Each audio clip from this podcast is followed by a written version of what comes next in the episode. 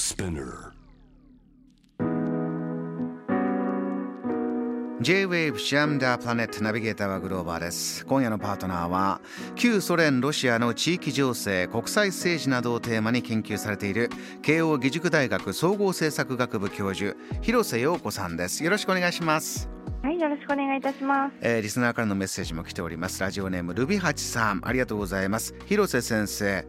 質問があります。停戦協議が始まるとのことですが落としどころは一体どこなのでしょうか？どこがキーとなるのか？解説をよろしくお願いいたします。ということで今あの最新の状況はこの停戦に向かって交渉協議が始まるよというところまあヘッドラインで出てきてるんですがロシア側としてはずっと言い分を伝えてきたんだけれどももうこれ以上待てないというところまで来た、えー振り返ってみればこれはもう1年以上前から決めて動いてきたんじゃないか。ということはもうここがキーなんだ。ここが譲れないんだというところがロシア側の条件としてはあるわけなんでしょうか。ありますね。で、まあ、今回ちょっと複雑なのはですね、はい一見こうロシアがウクライナと戦争しているように見えるんですけれども、もちろんそういう要素もあるんですが、本当はですね、まあ、ウクライナがもう代理戦争みたいな形で、まあ、ロシアと戦っていて、ロシアはもう NATO、アメリカと戦っているという気持ちだと思います。うーんするとこの今あるウクライナの政権というのはロシアから見れば、るゼレンスキー大統領というのは NATO アメリカの代理の政権ではないかとそういうことなんですか？はい、そうなんですね。であのもうウクライナは、まあ、2014年以降、向こうに行ってしまった、つまり、まあ、NATO、EU の、まあ、手下みたいになってしまったというようなのが、まあ、プーチン大統領の世界観なんですね。うーんこれはじゃあ2014年のクーデターがどうだったのかって、まあ、細かくねまた開いていくととても時間は足りませんがプーチン大統領の歴史観は、えーそこで、えーウクライナという国はアメリカ NATO の支配下に置かれた。ですから今のロシアが攻め込んでいった。もうもうダメなんだこのままではと。もう軍事行動を起こしたのはアメリカが主導する NATO に対してだ。ではこの交渉は今ウクライナの大統領とやってますが、はいプーチン大統領が条件を投げてる相手というのはアメリカ NATO であるということですか？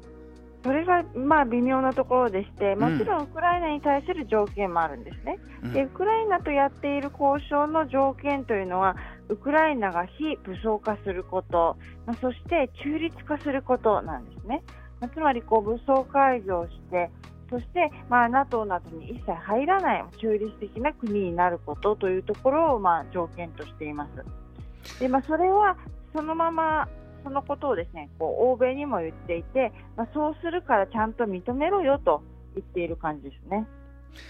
ミンスク合意という中でもおそらくテーマは同じだったんであろうと思うんですがはい広瀬教授これが待てなくなったというこのタイミングでというのはどうしてだったんでしょうか？はい、多分ずっと待てなかったんですけれども、おそらくこうアクションを起こすのがトランプ政権時代ではないと思ったと思うんですね。まあトランプ政権時代というのは、まあ、トランプ元大統領が、まあ、いろんなところでこう同盟とか秩序を壊していた時代です。なのでこう、ロシアが新しい秩序を構築しても、それがなんか異常なものとしてあの世界に受け入れられてしまうと、まあ、意味がないと。でしかもトランプ大統領は交渉できるリーダーではないとみなしていたようなんですね。うん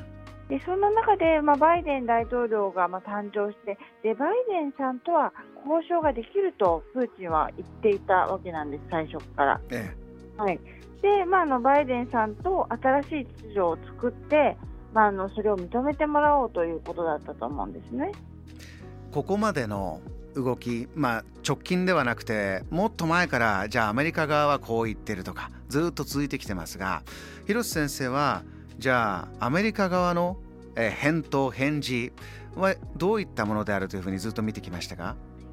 まああのまあ、去年の、まあ、3月、4月にもあのロシアはウクライナの国境周辺に、まあ、軍を、まあ、で集結させてるんですよね。でその時は2ヶ月ぐらいで撤収させてるんですけれども、うん。おそらくその時撤収したのはちゃんと米ロ首脳会談ができた、つまりバイデン大統領がロシアにきっちり向き合ったからだと思います。なるほど。そしてどういった首脳会談になってその後ここに至るまでの経緯というのはどうだったんでしょうか？アメリカとロシアの会話というのは。まあ、その米ロ首脳会談では、まあ、アメリカの敵は中国だと、え、ロシアは2番目だというような姿勢を取ったんですね。でおそらくそれは、まあ、プーチン大統領にとっては気に食わなかったんだと思います。でやはりこうロシアが、まあ、3番手ではなくて、ちと米中ロで、まあ、世界のトップ3になっていたいという思いをおそらく募らせたんだと思うんですね。でそう思っていた時に、まあ、ウクライナについての論文を出したわけですけれどもさらに、まあ、その後ですね